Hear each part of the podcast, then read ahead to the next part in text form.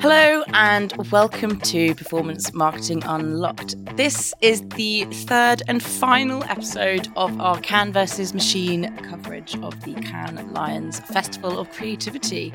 It is Friday, Friday lunchtime. It's very hot. We're sat outside our hotel. Our taxi's ready to go, and the festival has come to a close. Can crescendo. Cannes crescendo.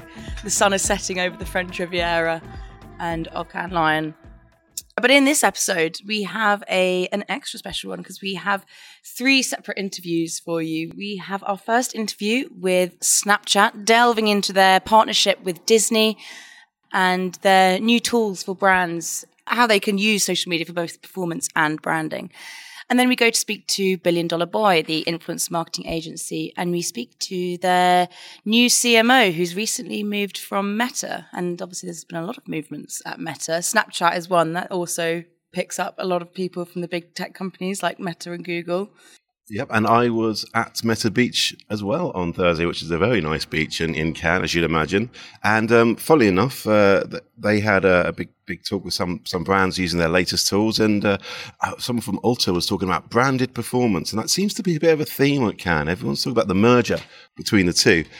And that also led on to the best event at Cannes Lion this year, which was the PMW round table, wasn't it, Lucy? I mean, I unfortunately didn't get the invite because I was I was recording well, elsewhere. It was very exclusive, Lucy. I'm afraid. The participants of the round table it was an impressive list, but uh, I think they had also pretty impressive budgets around the table as well. There was a lot of money on the table. A lot of marketing power in that room and some great marketing minds in that room as well. We had Merlin Entertainments, EY, Confused.com, Which, um, and a whole bunch of bunch of other brands, including TikTok, were there, and SceneConneX and Brightbid. And it was, I was just amazed. There's like a whole bunch of really smart marketing minds all in one room, bouncing off each other. I just kind of like sat back and watched a really interesting debate about marketing metrics measurement. But it was it was super interesting, and you'll have to stay tuned to PMW to get the full write up of that one. Can you give us a, a hint or a flavour about your favourite part from the roundtable? What's your biggest takeaway? Um, well, the, the, the, ins and outs of all the metrics and the way, way people are using budgets and, and them using um, MMM versus different types of marketing measurement was really interesting. But the guy from confused.com gave me a lot of clarity, which I found quite ironic because he, he talks, he revealed something to me, which I really should know as editor of performance marketing world, which is the, the, uh, the alleged origin of the words performance marketing came from Google to justify all their ad products so that everything else that wasn't performance marketing was outside of Google's range and wasn't therefore performing. But it seems that they are having a second thoughts about that because the branding halo effect also has an impact. And the, uh, the whole team were, the whole uh, panel were talking, found that really interesting, and uh, I think that was the general theme that the two are really merging, and it's they shouldn't be siloed off as much as people often do. No, absolutely, and I think the presence of so many ad tech well, yachts we spoke about in the last episode, the you know the increased presence of, of presence of technology and ad tech companies at Cannes Lion, uh, kind of you know um, represents that. And my best bit actually of uh, the last couple of days was my interview with Jon Evans, who has come on the podcast before. We love Jon Evans. We do love Jon Evans. He's the host of Uncensored CMO and CCO at System1. And he has spoken to some of the biggest, some of the most impressive names on the he, delegate he list. was on. I saw his LinkedIn. He was with Rory Sutherland and um, what's his name, Rob Mayhew. He just gets around everywhere. Sir Martin Sorrell, just you know, yes. few, just a few names that are banging about. But he was giving us his rundown on what he would like to change about Cannes Lion because being a festival of creativity, he questioned where a lot of the creative agencies were because there were a few, but it was the massive ones, the big ones with the huge, huge budgets. So where's the space for the smaller ones, the independent agencies? Absolutely, it really should. There should be a bit more inclusivity, both in on the on the beaches and and in the agencies. I think I, I personally would have just liked to have seen. There's a lot of a lot of screens around the Palais, and you wouldn't have really been aware of what was winning if you weren't inside the Palais. And that's as you observed, uh, or was it Jon Evans observed that it's quite an expensive entry point to get into that Palais. So you might not even be aware who is winning. Well, yeah, I mean, he told me that in his interview with Sir Martin Sorrell, uh, even Sir Martin said this festival is far too expensive. So if he says it, then imagine how the rest of he us He is feel. a bit strapped for cash. Yeah, I'm hearing.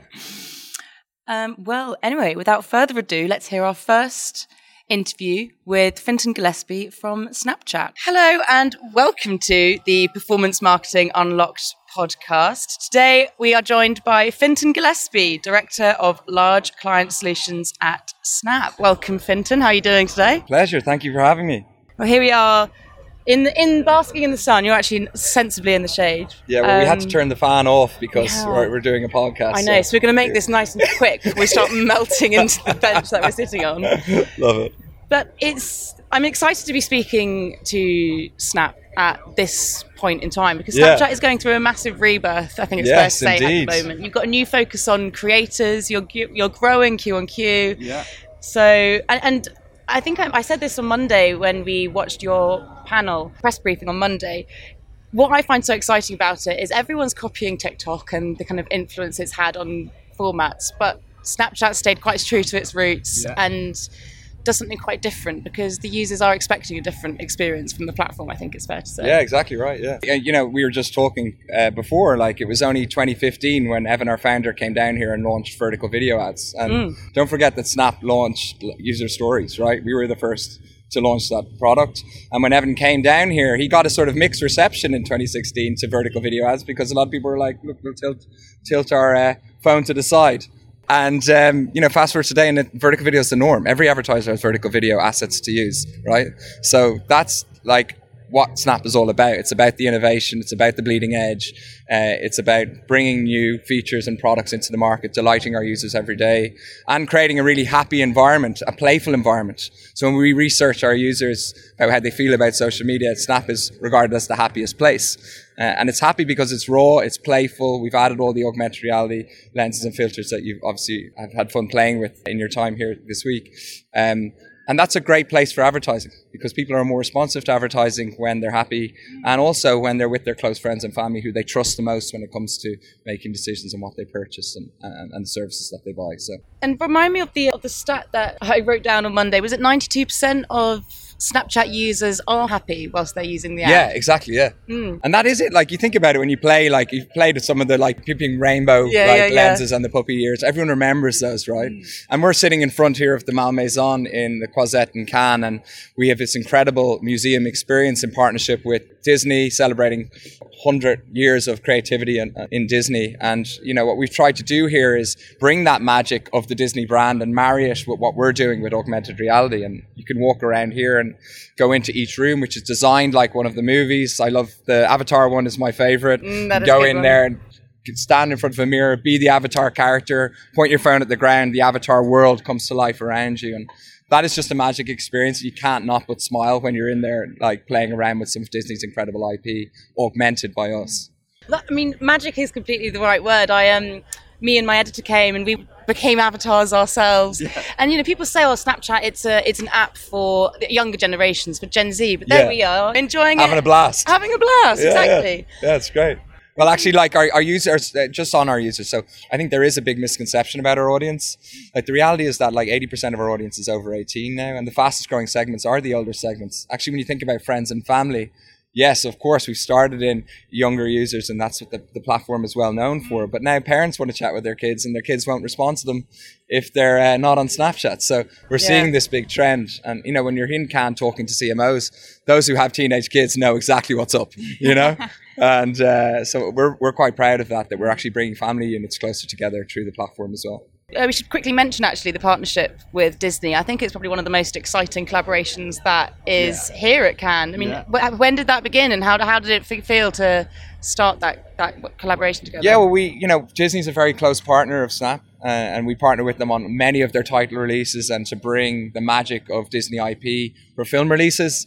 So, you know, what better way to immerse yourself in a film than running an advertising campaign on Snapchat where you can literally turn yourself into the character? And as part of that partnership, we realized that Disney wanted to bring a sort of more real world experience to celebrate 100 years, uh, which started actually in London and has now evolved to multiple cities. And we've brought it here because it's just such a magic partnership. It's such a wonderful brand to partner with when it comes to creativity and magic and delighting users. And yeah, we use the word magic a lot, but we also use the word real a lot when we yes. talk about Snap. Um, and I'd like to, because we we are having this chat to talk about how data feeds creativity, and particularly how can it be used to unlock social media And so, my first question I'd like to ask you is what does modern creativity look like in 2023, and how is the relationship between creativity and technology changing? Yeah, well, I, I, think like going back to the camera and going back to our history, and the, uh, as I said, the the puking rainbows that everyone remembers. Like, obviously, that is super fun and playful, but we, you know, we're we're also want to solve business need, right? When we think about performance marketing world and e-commerce being a really key part of that, e-commerce today is somewhat broken, uh, and the reason it's broken is because when you're going and experiencing something online and trying to buy something online, you're you're scrolling through items of clothing or footwear or whatever the item is on models, right? Or seeing a photo, you can't get a true sense of how that's going to look on you, right? Uh, whereas if you go into Nike's flagship store on Oxford or Regent Street, you can try something on, and you know they've obviously much higher conversion rate in the in the Regent Street flagship than anyone would have online. And so that's something that we believe the camera can can go a long way to alleviate and fix, right? So it's the technology that we've done, we've built now, uh, has sort of evolved from the cute, fun, playful areas to actually utility benefit. So today you can go on to the Snapchat app and you can put a pair of Gucci shoes on you virtually, try them on, see how they look on your feet, and then go and click out a link to buy them. And we're serving those advertisements in, into our users all of the time. So I think when it comes to e-commerce, that's something very differentiated. Uh, and the evidence suggests uh, from work that we're doing with uh, e-commerce on a suite of tools we've launched called AR Enterprise Services, suggests that conversion rates massively lift when a user is exposed to augmented reality try on on the path to purchase. Add to cart rate jumps and also return rate declines, right? And these are all intrinsic problems with e-commerce today, right? You've got chronic problems with returns in the industry. You've probably been in a similar situation to me where it's just a nightmare to find when the post office is open down the road and having to it's just not great right but what we're seeing actually is that the tech that we're building through the camera through try on through personalization can alleviate that and i think that is something that's very powerful in an industry that's quite stretched right now and in the UK economy that's quite stretched. So any marginal or meaningful benefits that you can make to add to car improvements in conversion rate, reduction return, return rates can increase profitability for retail. And that's really where we're like super focused right now. And there's a couple of things you mentioned there which have a really positive impact on people as well. So the AR try-ons yeah. are um, really good for accessibility. They're opening, you know, people that can't get into the store, yeah. you know, can you know access what the shoe's going to look like, what the shade of makeup, whatever it is, which Absolutely. I think is a really positive thing. Yeah. And the return rates again is something that everyone needs to uh, diminish, mainly because of the environment. So, and think about it, like pre-COVID, you would go in and try on lipstick and you know hundreds of other people would have tried on oh, that used the same lipstick. like it's crazy how things have moved on. So actually, what we're doing now is building mirror technology that's going to go in. It uses, and you've probably seen, you've you've been at um, the Vogue exhibition, and Disney uses the or Disney partnership uses the same tech. So essentially, what we're doing with mirrors is we're we're using the same camera technology that's in Snapchat, but putting it on a mirror in front of you. So think about the retail environment where you can walk up to a mirror and try stuff on virtually.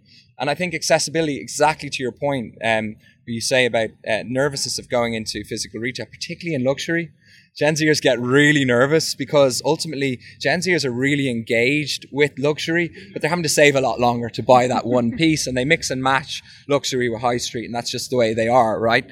But it, it can be a very intimidating experience going into a, a luxury retail um, store. Whereas now, you know, the reason look, the luxury industry is leaning into this technology with Snapchat is because it allows people to do that in the safety of their own home or wherever they may be. They can place that handbag, that beautiful Burberry handbag in, in front of them and, and play around with it, get a feel of the texture, zoom in, zoom out, like literally hold it virtually.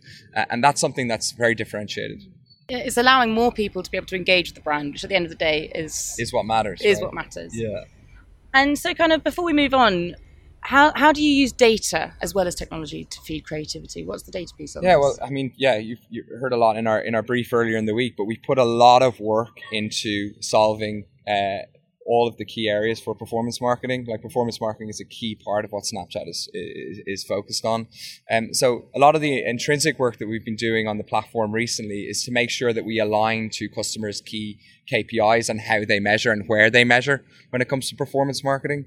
So um, one example of that is is work that we've been doing to optimize our campaigns to uh, web analytics tracking tools, so such as Google Analytics or Adobe. Um, so what matters there is is is optimizing to the click. And so we've sort of rebuilt our whole uh, advertising stack and given uh, advertisers the option to optimize to only click only events, uh, which therefore minimizes the discrepancy they see between our ads manager tooling and a Google Analytics where they might report their business on, and ultimately is driving massive improvements in performance because we're just optimizing to how a customer measures. So that's one example. I think another great example here at Cannes is the work that we've been doing in AI. So we've built a tool called My AI. We've essentially a chatbot within uh, chat, which is the most heavily used part of Snapchat. And essentially, with my AI, you can personalize your little chatbot. You can ask any questions about the world. You have real engagement. And we've had over 150 million Snapchat users play with my AI already, which means from a distribution perspective, it's one of the you know the largest used generative AI chatbots out there in the world, right? And it's right there at the top of Snapchat. And we've released some amazing insights on the usage and what our Snapchat audience is talking to my AI about, because ultimately they're treating it like a real friend. They're not just asking about like how do I tell a joke to one of my friends or give me dating tips. They're also asking about like I'd be scared to know what it responded to. yeah. it's actually quite surprisingly good. Uh, it actually, we, we also had things like 60 million queries to my AI about auto, right? And auto is a category, again, you think about the misconception of the Snap audience. Uh, it's very surprising to see that the Snapchat audience really cares about auto and they're asking all these questions. Or multiple million about beauty, right? Uh, so asking about like beauty try on and things like that. And now we're actually, what we're actually introducing in my AI is sponsored links. So if it's a commercial intent focused query, we're actually giving a link out and uh, it's an advertising link out. Um, powered by some of our search partners that allows users to go off and, and complete a transaction once they've had that conversation. But not only that, in the direct world, the data that we're gathering is now going to inform some of the interest categories that we have across our stack. So, for example, in auto, we have an auto interest category. So, an auto advertiser can now target an auto audience, and that auto audience was historically based on how users engage with auto advertising on Snap or if they follow F1. But now we can use additional signals from my AI to power that even more and drive auto intent. And for performance marketing, intent is the most important thing. So, like, we're quite excited about the evolution of this uh, AI stack that we're building and how that can power up our platform in the future. Brilliant. Thank you very much. We've spoken a bit about the, the collaboration that you know Snapchat has with Disney and you know it's, it's an impressive it's an impressive place as we're walking con- across the Croisette. You Yeah. can't really miss it, and it is a lot of fun, and it's open to the public as well, isn't it? It is, So- yeah, and that's an important part of our presence in Cannes. We want people to come in. Uh, Scott Galloway was here yesterday with his wife and his son, and it's just amazing to watch people go around and see it all, across all different ages. So And that makes me want to ask, what is so exciting about Snap right now? Because I think it's fair to say in the last year, a lot has happened. I think you were saying earlier, in the first six months of this year, a lot has happened. yeah, But why should marketers be interested? I think we're growing in many different areas, right? So, like our community growth continues to be really strong. Uh, we're, we've just uh, hit, hit the milestone of three quarters of a billion users on a monthly active user basis. With really strong growth in Northern Europe, uh, in the Middle East, in India, where we have over 200 million monthly active users. So, I think the community growth is really critical because it sort of underpins everything that we're doing. I think other investments that I'm personally really interested in is in in the sort of creator economy. So we've we've started to build a home properly for creators on the platform, uh, and we're getting it right this time now. And it's sort of the biggest secret in the creator economy right now is that creators are making growing their communities. Not only that, we've given them through the creator mid-roll program, a program where we rev share advertising placed in their stories, a way to actually make a living from Snapchat, and that's super powerful. Uh, and we have creators. Some creators are posting up to 200 times a day on Snap. Uh, and and they find it differentiated because on other platforms it's all about the polish, you know. It's about that like curating a long ten minute video or you know the polish of the photo shoot and making sure you look you know your perfect self. Whereas on Snap, what creators are telling us is that they feel closer to their community because what they're doing is actually sharing the stream of their daily life, just like Snapchat users share on their stories, and they're finding that the engagement is just completely different. So they're finding an edge in a different way, and I think that's something that's really interesting one to watch. And on the advertising side, we're going to do a lot of work to uh, through the Snapchat collaboration studio, a way to connect creators with advertisers. So if you want to have a creator front an advertisement, which is really important on on, on Snapchat, or if you want to boost something that's already happened by sponsoring it, um, we're creating all of that tooling, which I think is, is definitely one to watch. Watch. Compared to other platforms, the creators aren't too different from the users. The content's incredibly yeah. similar, which is why um, I think people enjoy seeing the creator content because it just feels like you're seeing, like you said, a friend. You're being invited into their private life. Exactly right. Yeah, yeah, yeah. And to end on, this is a question I like to ask all the unlocked guests, which is what is getting your attention in the industry right now? Well, I couldn't. I have to jump on the attention word because attention is a big part of what we're talking about to the industry. Uh, we've done some great work with the likes of IPG uh, called the Attention Economy Research, and we're basically looking at like there's so many options in digital advertising today, right? Um, but I think there's a new currency being created at the moment around attention. Uh, so around literally the time you're spending with advertising, and we're quite proud of the fact that when you look at uh, all of the advertising on Snapchat, in terms of attentive seconds, we've got a platform in AR that literally allows brands to put their brand experience on a user and have them play with it for an average of eight seconds, right? And on a mobile social app, that is incredibly powerful. So I think what we're going to see in the industry is, is this pivot, and particularly in performance marketing, one of the bigger challenges, some of the platform privacy changes is moving up the funnel into mid funnel. and I think with augmented reality try on some of the areas that we've talked about, driving consideration through attention and playing with a physical item virtually is something that I think is underappreciated in the industry, but I think the industry is going to evolve into that space. Well, brilliant. Thank you very much. That was incredibly interesting and great to hear about what Snap's doing at Cannes, but behind behind the walls of Snap as well. So thank you very much, Fintan. yeah, real pleasure. Thank you so much. We will now hear from Jon Evans, host of the Uncensored CMO podcast and CCO of System1. So I'm sat here with Jon Evans, Chief Customer Officer at System1 and host of the Uncensored CMO podcast. Great to have you here, John. It's great to be here. I, I mean, I can't imagine a better setting to have this conversation.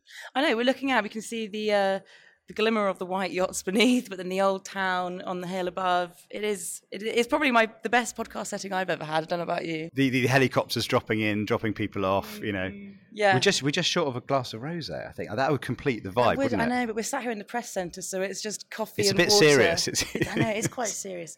All these proper press people inside, and here we are joking around. This is this is this is the first time I've ever had a press pass. I, I feel like I've entered a world I didn't know existed. Mm, I know. Yes, we had a press conference yesterday, and that felt very serious. Yeah. I was asking a silly question about, you know, what's your favorite one? well, that's what. Yeah, that's, that's kind of what, what people want to know. This, right? You know. Yeah. Yeah. Um, but anyway, let's hear about a bit, bit, more about what you've been up to at Cannes. I know you've been very busy speaking to just a small number of small advertising people. yes, I know. I, have made the mistake. You see, first year I came to Cannes, I had no agenda. Uh, mm-hmm. Literally just rented somewhere and just went wherever, blagged my way into parties, met who I met, and it, it, it was it was very magical. Uh, I think I've gone to the opposite extreme now and booked myself up for the entire week. so it's, it's now suddenly feeling a bit too much like work and not enough rosé being drunk. Anyway, I've managed to book myself up some amazing guests all week, and I have to say, I've been working with the lovely people at Walk who very very kindly given me a podcast studio, um, and they even got me a, a little stage to interview Sir Martin Sorrell live um, which was quite fun. And then I'll be doing a few more sort of more uncensored episodes, shall we say, mm-hmm. with, with, you know grabbing a, you know a few people that I know well that will have an opinion or two to share with the audience. Yeah, yeah. have a glass of rosé and let's really uncensor let's, this. I know, I know exactly. I, I, in fact, there's, there's cans of rosé around that I've managed to find, so I've popped those into the episode. So I've always find it helps actually. I think it's incredibly beneficial for a podcast. It is. What are some, you know, there's a lot of big people here. I've been bumping into. I saw Sir Martin Sorrell, Rob Mayhew, who I know you're speaking oh, to as Rob well. Mayhew, the legend. And the thing with Rob Mayhew is he was actually wearing his jumper in 30 degree heat. I mean, the guys. Although I did see him the next day and he'd taken it off, so I think he kind of he lasted a day. Gosh, yeah, it is way too hot for that. But he's quite funny because he is like he is like his persona in real life. And in fact, he said he said we were chatting away, and we were just uh, planning a bit of a, a yeah a piss take of podcasters. But I thought I might as well you know I might as well do a parody of our industry, mm. you know. And he said to me, he always he always mentions Rory Sutherland in his sketches and stuff, but he's never met him. And then literally, as he said that, Rory pops up like behind us. No. And I'm like, this is this was always planned, you know. so. You spoken to some of the biggest people in the industry. What is your perception of Cannes this year, and what are the biggest things that you've noticed? Oh, I think I, it's a bit of an interesting one actually this year. I, I, there's obviously one topic that everyone's talking about, and it just seems that there's always something, isn't there? Like mm. last year it was purpose, mm-hmm. or actually no, last year was the economy and world, you know, world events. The year before that was purpose. This year it's AI, and you can't have a conversation going, "How is AI going to transform our industry?" and "Will we have a job next year?" kind of thing. And um, everyone's got a different view, you know. Um, Sir Martin, for example, you know, talk me through five major impacts that AI will transform productivity and it will, you know, change creative and it will change media planning and that sort of thing. You know, he clearly sees it as uh, almost like the internet being invented. You know, as far as he's mm. concerned, you know, things will never be the same. And he said we always underestimate the impact of change when it happens, sort of thing. And he, you know, he looked back over his career and said, "I wish I'd spotted the internet before it happened and took it more seriously than I did. so you, you know, you've got his point of view on one hand, and then you've got a lot of other people that think it's complete nonsense and it's like the next NFT. And yeah. you know, it'll or the next metaverse and it will be the biggest hype and this time next year will be you and I'll be sat here having this conversation. We'll be talking about something completely different. Completely different. And you're right, it has dominated conversation so much that it's just become blind to everyone now. We need, a, we need a charity box. Like, you know, one pound goes to orphans every, every, every time, time, it gets mentioned. You know. AI completely. Yeah, actually, yeah, I'll make it a million pounds, actually, because oh, yeah, there's enough money around here. here. I know. I'll put a quid. But, um... yeah, we'll do the quids. And then, But yeah, I mean, I was speaking to someone yesterday who he was a software engineer and a lawyer. So he advises the government on their legal issues with tech. And he was saying all the talks he'd been to, AI has been incorrectly described every single time. And he says, because they never have a software engineer on the panel. So a lot of these marketers are talking very broadly about AI, but not really knowing that what makes sense. About. Do you know what I, I, I, was in? I was in Rio recently. Here we are in Cannes, and I'm dropping in Rio, right? So God, this, yeah. this, is Living this is the this is the this is the dream. um, I was at Web Summit in Rio, and uh, I, I, was hosting a, a, the stage for the morning. One of the guest speakers was a woman called Daniela Braga, who owns a company called Defined AI. And um, so I made the mistake of going, oh, it must be nice to sort of like suddenly be doing something just when it's breaking, right? You know, just when it's about to take off. And she goes, Jon, I've been doing this for 20 years. I'm like, have you? She goes, honestly, I, she, for 19 years, no one has talked about what I do. Right. Yeah, and yeah, she goes, yeah, it's a bit like Game of Thrones. It's been winter for 19 years and finally summer's arrived and I've been able to raise money and, and suddenly everyone's talking about it. It's a marketing challenge in a way that, that ChatGPT has suddenly uh, made everyone's awareness of AI, and and that's what's happened, isn't it? It's not that AI has suddenly appeared, you know. And I think uh, it's it's a trend that people have jumped on, and this is what I learned in the press conference yesterday. The judges were saying, especially in the Creative Data Awards, pretty much all of them used AI. But is the idea AI or is there actually an idea? Exactly, I know. And uh, in fact, I, I, used AI to come up with my questions for Sir Martin yesterday, mm. and they were fairly average. In fact, it didn't it didn't outperform me. I, would already anticipated all the questions, and and I was quite like, okay, so it's not better than me yet. Not, not you know, yet, we've also done we've tested uh, System1, we've tested um, AI generated advertising, and interestingly, and not well, not surprisingly, AI generated advertising so far is exactly average. Because what it basically does is it, it, takes the information from the category and repackages it in the most average generic way, sort of thing. So I think what the thing with AI is, you know, what makes creativity so magical is originality, surprise, you know, something unexpected, um, you know, connecting things together that have never been connected together before. And I think that's not the definition of AI. AI is not. I mean, AI can make things quicker. It can make things cheaper. It can do millions of versions it's of it. It's an efficiency could, thing. At the yeah, moment, it feel exactly. That's exactly what it is. It's like a tool. You know, it's just like a. It might have been what an Excel spreadsheet was 20 years ago. You know what I mean? It's yeah, like, oh, yeah, suddenly yeah. I can, you know, organize things better and faster and put them in the right place. It feels like an Excel spreadsheet, you know. But um, I don't think it's going to replace human creativity. Well, no, absolutely not. But speaking of creativity because I don't think we should give any more airtime to AI. It's had enough. I yes, come on, banish it. Right, we've already um, fallen foul. We're already a few quid down to the charity. I know. I know. Well, yeah, it's good, all for good cause.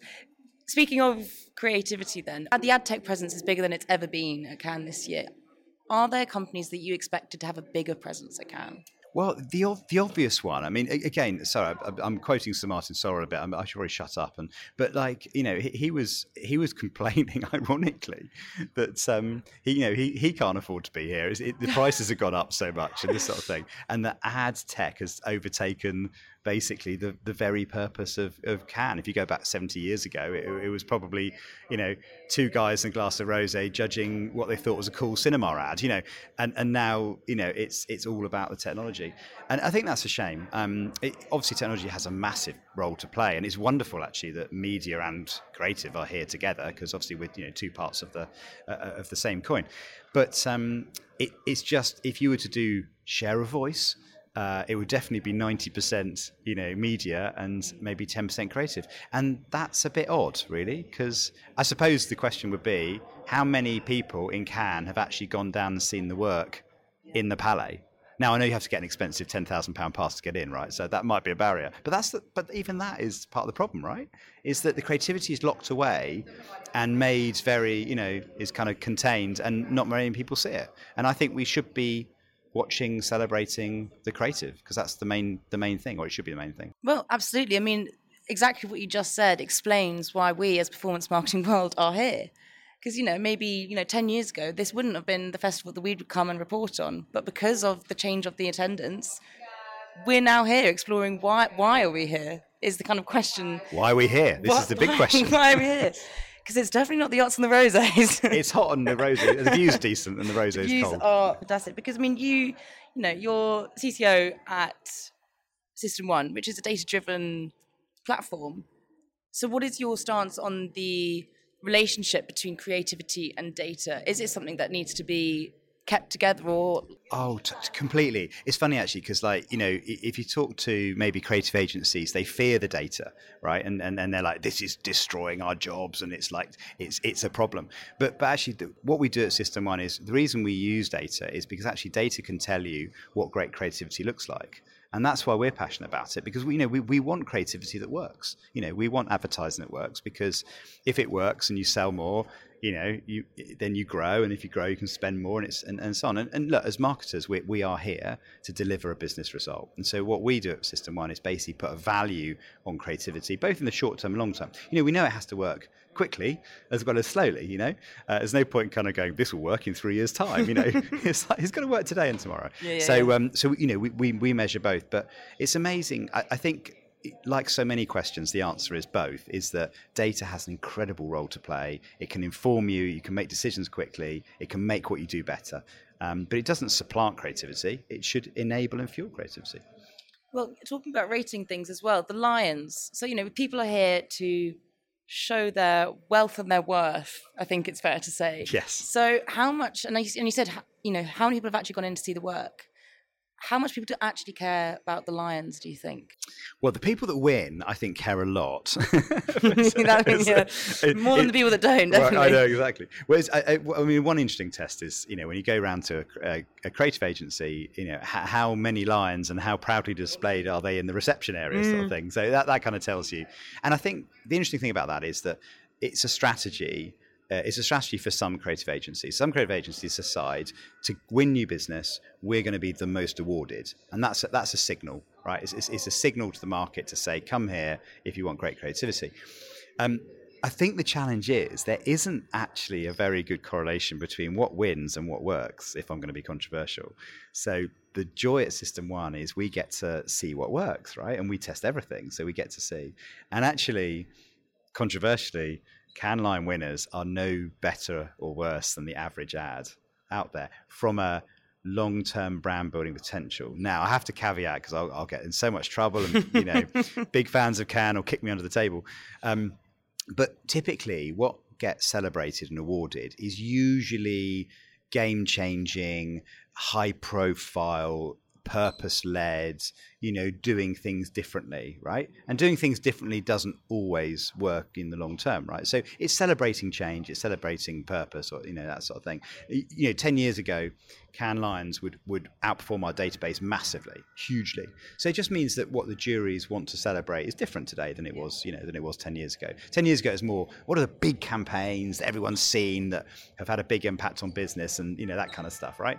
These days, it's it's more. Well, in fact, a lot of winners have actually not actually been aired. I mean, I think this is one of the this is one of the thing controversial things, isn't it? Is there's there's almost an uh, an industry of award winning kind of creative, you know, designed to demonstrate creativity, but not necessarily have actually been out there. So. That's that. That I think is the, the the challenge we have. I mean, I'd you know, if I were in charge, one day, one day, I'd love to see both because I think there's a role there's a role for demonstrating the craft and the art and and what's possible, and you know, purpose has a role, that kind of stuff. But I'd love to see it rooted in you know transforming not just society but transforming business and showing off the power of our industry to really deliver you know business results. I think that'd be cool. Now again, the Effies are like there to do that as well. So you got you got to draw a balance, right? But but I think bringing effectiveness into the conversation um, to be fair, big shout out, a little shout out to the, the lovely people at WARC actually, um, who are great. And what they're trying to do is bring a lot more of the science and data and evidence about what works into this festival.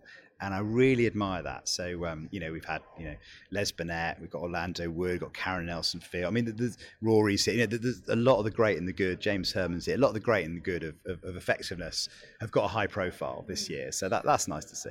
That is good to see, especially as like you said, the winners of the Cannes Lions, they're impressive and beautiful pieces of work. But the ones, especially if you refer to the System1 uh, rating scale, the ones that people love, I want to use the go- word goofy, kind of the goofy, the fun ones, you never see kind of appearing no, really in the you in the Cannes Lions. And so I wanted to ask you, what what is your personal favourite bad ad that would never ever win a Cannes Lion, but it would it would potentially perform well. Yes. Especially for brand awareness. Yes, totally, like totally. Well, I think there's a couple of couple of really interesting examples here. Now, statistically speaking, the best performing campaign on our database ever is Aldi, the German supermarket, with Kevin the carrot, right? So an animated carrot, you know, at Christmas, you know, on a journey, doing some very Christmassy things, and and their brief actually was um, to be better than John Lewis. It's really interesting. Literally, they, they is that it? Just one sentence? Yeah, it was. It's quite funny because, uh, well, they see, you know, how, if you're a discount German retailer and you're selling things really cheap, your problem is how do you communicate quality? Because the barrier to going into an Aldi is you're not going to think the product's very good because it's so cheap, right? Ironically, John Lewis and Waitrose have the opposite problem: is everyone knows it's great quality, they assume it's going to be very expensive. See, what you see is they communicate, "Look, we're surprisingly good value," you know? and then and then what Aldi do is go, "Oh, look, we're actually good quality." Anyway. Um, so their strategy was uh, how do we how do we outdo John Lewis? And so their brief was make a John Lewis ad. And um, but what they what they wanted to do was was also create something that was consistent over time.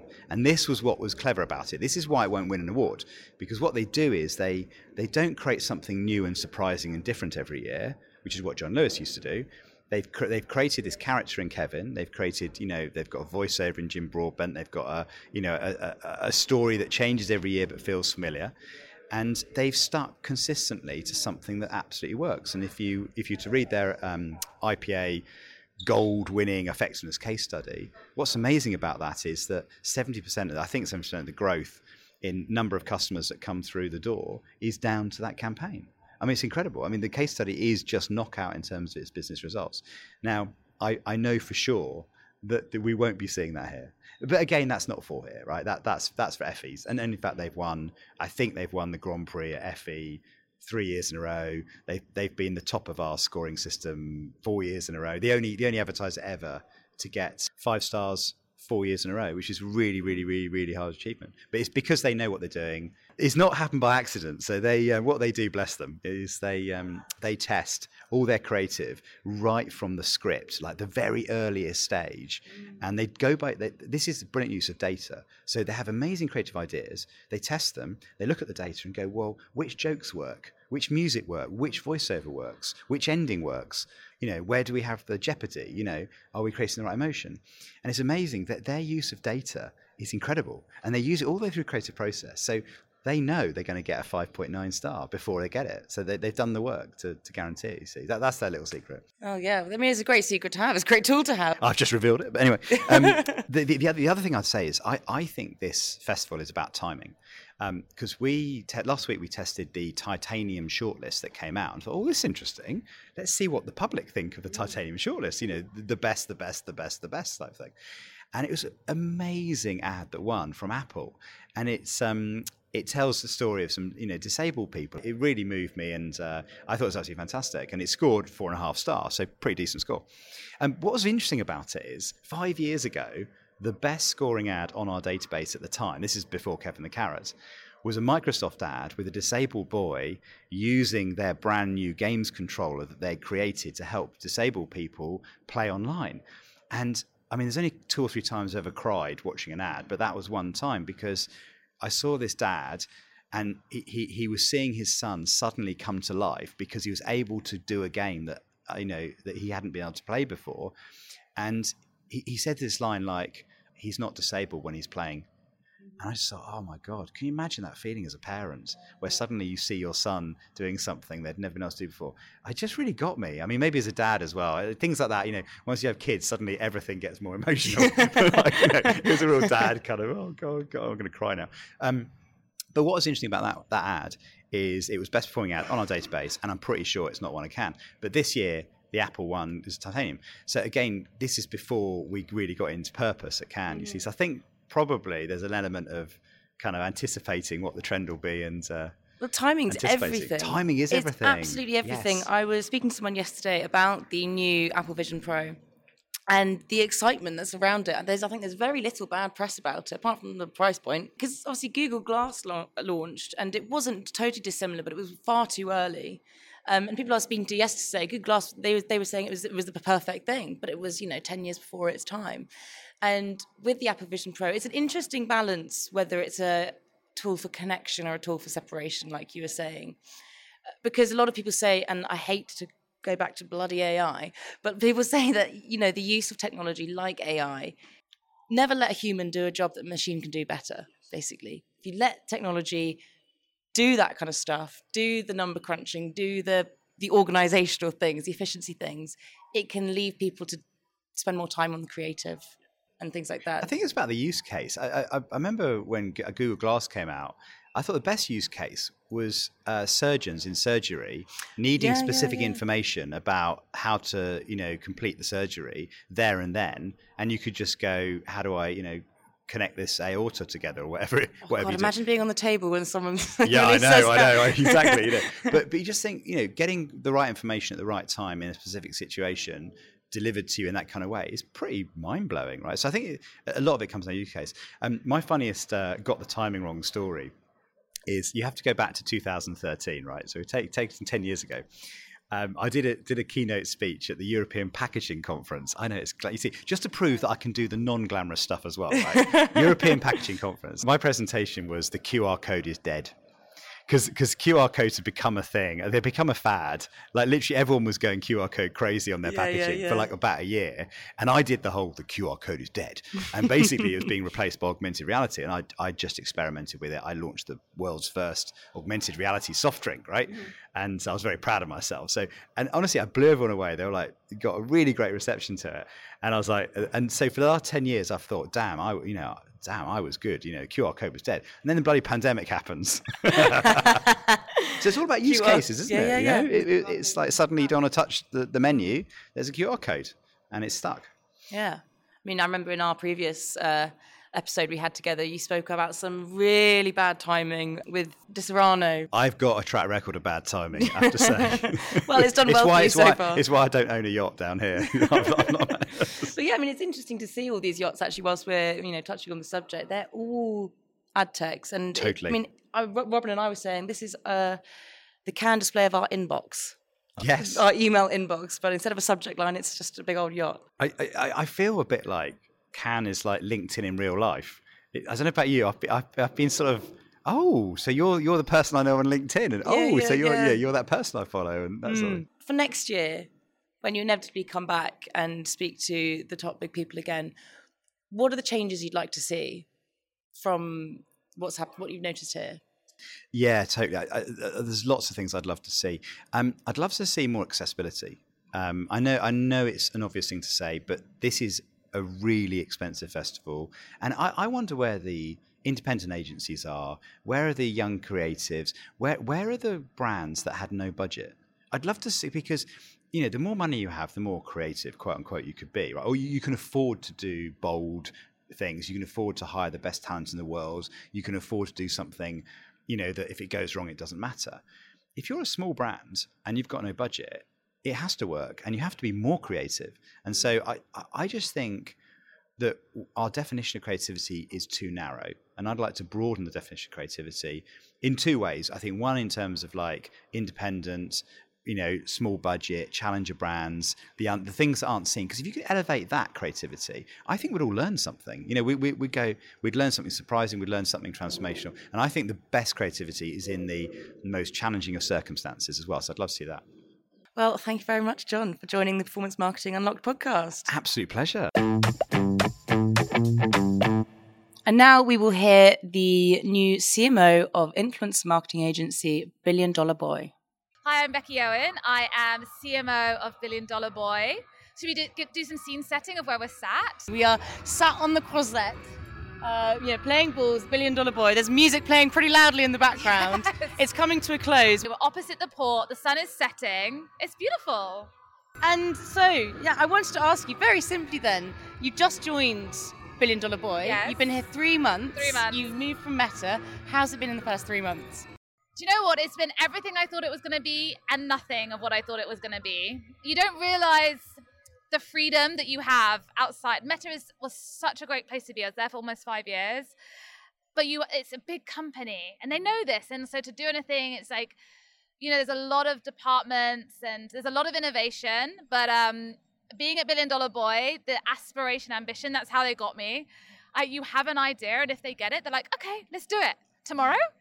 So it's great because all of a sudden you feel so fueled, your imagination is fueled, then you're like, oh, do we do we need to speak to anyone about this? Do we need to check? But um, so the ambition is exciting and a little nerve wracking at times, but I love it. But I think that's so important, especially for you know a smaller company.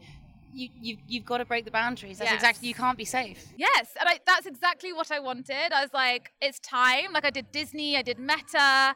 So it's time to be a little bit more rebellious they got me. I mean, they were. I hired them all the time at Meta, and when they told me their ambition and how they want to be brave and change things and mix things up, that's how they kind of excited me, and they mean it in a really good way. What is your top of mind at influencer marketing? What is getting them your most attention at the moment? I would say this is a, my passion. So I always say I love and hate this industry in equal measure. And I think the best people in influencer marketing or creator marketing do because you hate things, so you want to change things. And the love of it is what drives you to change things. So, my passion is really about redefining what is an influencer. I think it's a very outdated term. It's, I don't know, like 12 years old. Um, so, I'm very much trying to look at what is an influencer. And I, I think of them as independent content makers. It's anyone that can change the world. Their, their online profile is their digital portfolio. They're digitally native. They are shaping our experiences and they're changing the power dynamic. So I think on top of mind is how do we understand who these individuals are? Because I think we're still a little naive with the word influencer and personality led influencers. But what about world builders and AI creators? So I, this is my new thing. AI creators is a burgeoning community. They're, they're influencers, but they're learning AI, and it's fascinating. I think we've definitely seen the definition of what an influencer is change. And uh, recently I've had Scott Guthrie on the podcast. Ah, I love Scott. We love Scott. Yes. He's fantastic. And he's spoken many a time about uh, the misconceptions of influencer marketing yes. and the conflation of creators and influencers and reality TV ah, stars. Oh, exactly, he knows it, yeah. And so I've been to a few sessions and things here at Cannes, and creators, it must be in my top three topics that That's I've heard. Wild. It's been here so much. So what is un- unavoidable about creative marketing for brands? Why should brands be taking this channel and Great jumping question. straight into it? Do you know what? So I've been coming to Cannes for like six, seven years. This year, it's the most dominant creative influencers have ever been. I think it's, I heard this amazing speech. I was in South by Southwest. Someone at L'Oreal said it, but I'm going to steal it. said, We'll cut that out. You said it. Yeah, I said it. This is my term. Um, he said, brands are welcome in spaces, advertising is not, in community spaces. So we have become so community dominant. The power is in the individual now. And brands are really struggling about, like, with how do they turn up because they're not welcome. Advertising is no longer welcome here. And it's influencers and creators are how they become welcome in these spaces that are led by the individual. Back in the day, it was a very famous fashion magazine could tell us how we wear our hair, how we should wear our lipstick. Because they that was the power dynamic. Now you have total freedom, total communities, and they're powerful. So I think it's a little bit. I think brands are nervous because like, how do they have the right influence? How do they maintain influence? And it literally is they have to now work with them, and it's it's the most beautiful thing because I also think it's democratizing everything. Mm, absolutely. And then just before we close off for the day, I, I love that. As the sun's setting, as the sun is setting, I wish everyone could see us. I know it's a shame because people will be listening to this probably maybe at eight a.m. in the morning on their way to work or something. But We're here, having a horrible time. So before we close off, what are your concerns for the industry? What is something that you'd like to change in your new role as CMO at Billion Dollar Boy? I think there is um, do you know what? This is what I always say. It's a billion dollar industry, influencer marketing. The creator economy, Goldman Sachs came out and said it's going to be half a trillion in X amount of years. I don't know any other industry that is driving so much revenue but isn't respected by its advertising peers. And there is still a little bit of belittling and disrespect. And I think specifically around creators that are changing the world, I think we really like to look at the so my colleague calls it the Daily Mail effect. We like to say bad things about influencer models and etc. But there are creators that are shaping and making the world better for all of us. So if I could change one thing, it's the respect that's placed on this industry and the individuals that because they're on their own. They're doing this that they're leading these missions by themselves. They don't have big corporations behind them. They're doing because they care.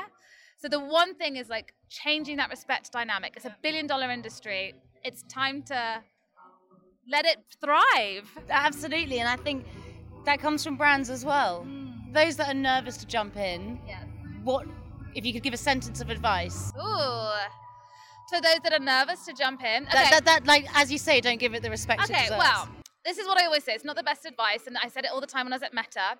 So, so I consulted many brands. You just you get it wrong in small doses because the fear is, what if we get it wrong? The community is going to come to us you kind of have to relax a little because your brand has its own identity. Spend some time building relationships with the right talent. Be agile. Don't go big too soon. Experiment, have baby steps. But also just relax because the reality is you have to uncover your own identity because that's what communities want. Communities know immediately if you're copying someone else's identity. And this is the kind of the blessing and the curse, right? Because it's so scary. I had so many brands saying, but Becky, we can't risk being agile because we feel like we're on this global stage. So just try and find a way that you can be experimental and forgive yourself before you supercharge it. Because that's then you uncover your own identity, you uncover the creators that are right for you, um, and just be nice to yourself, honestly.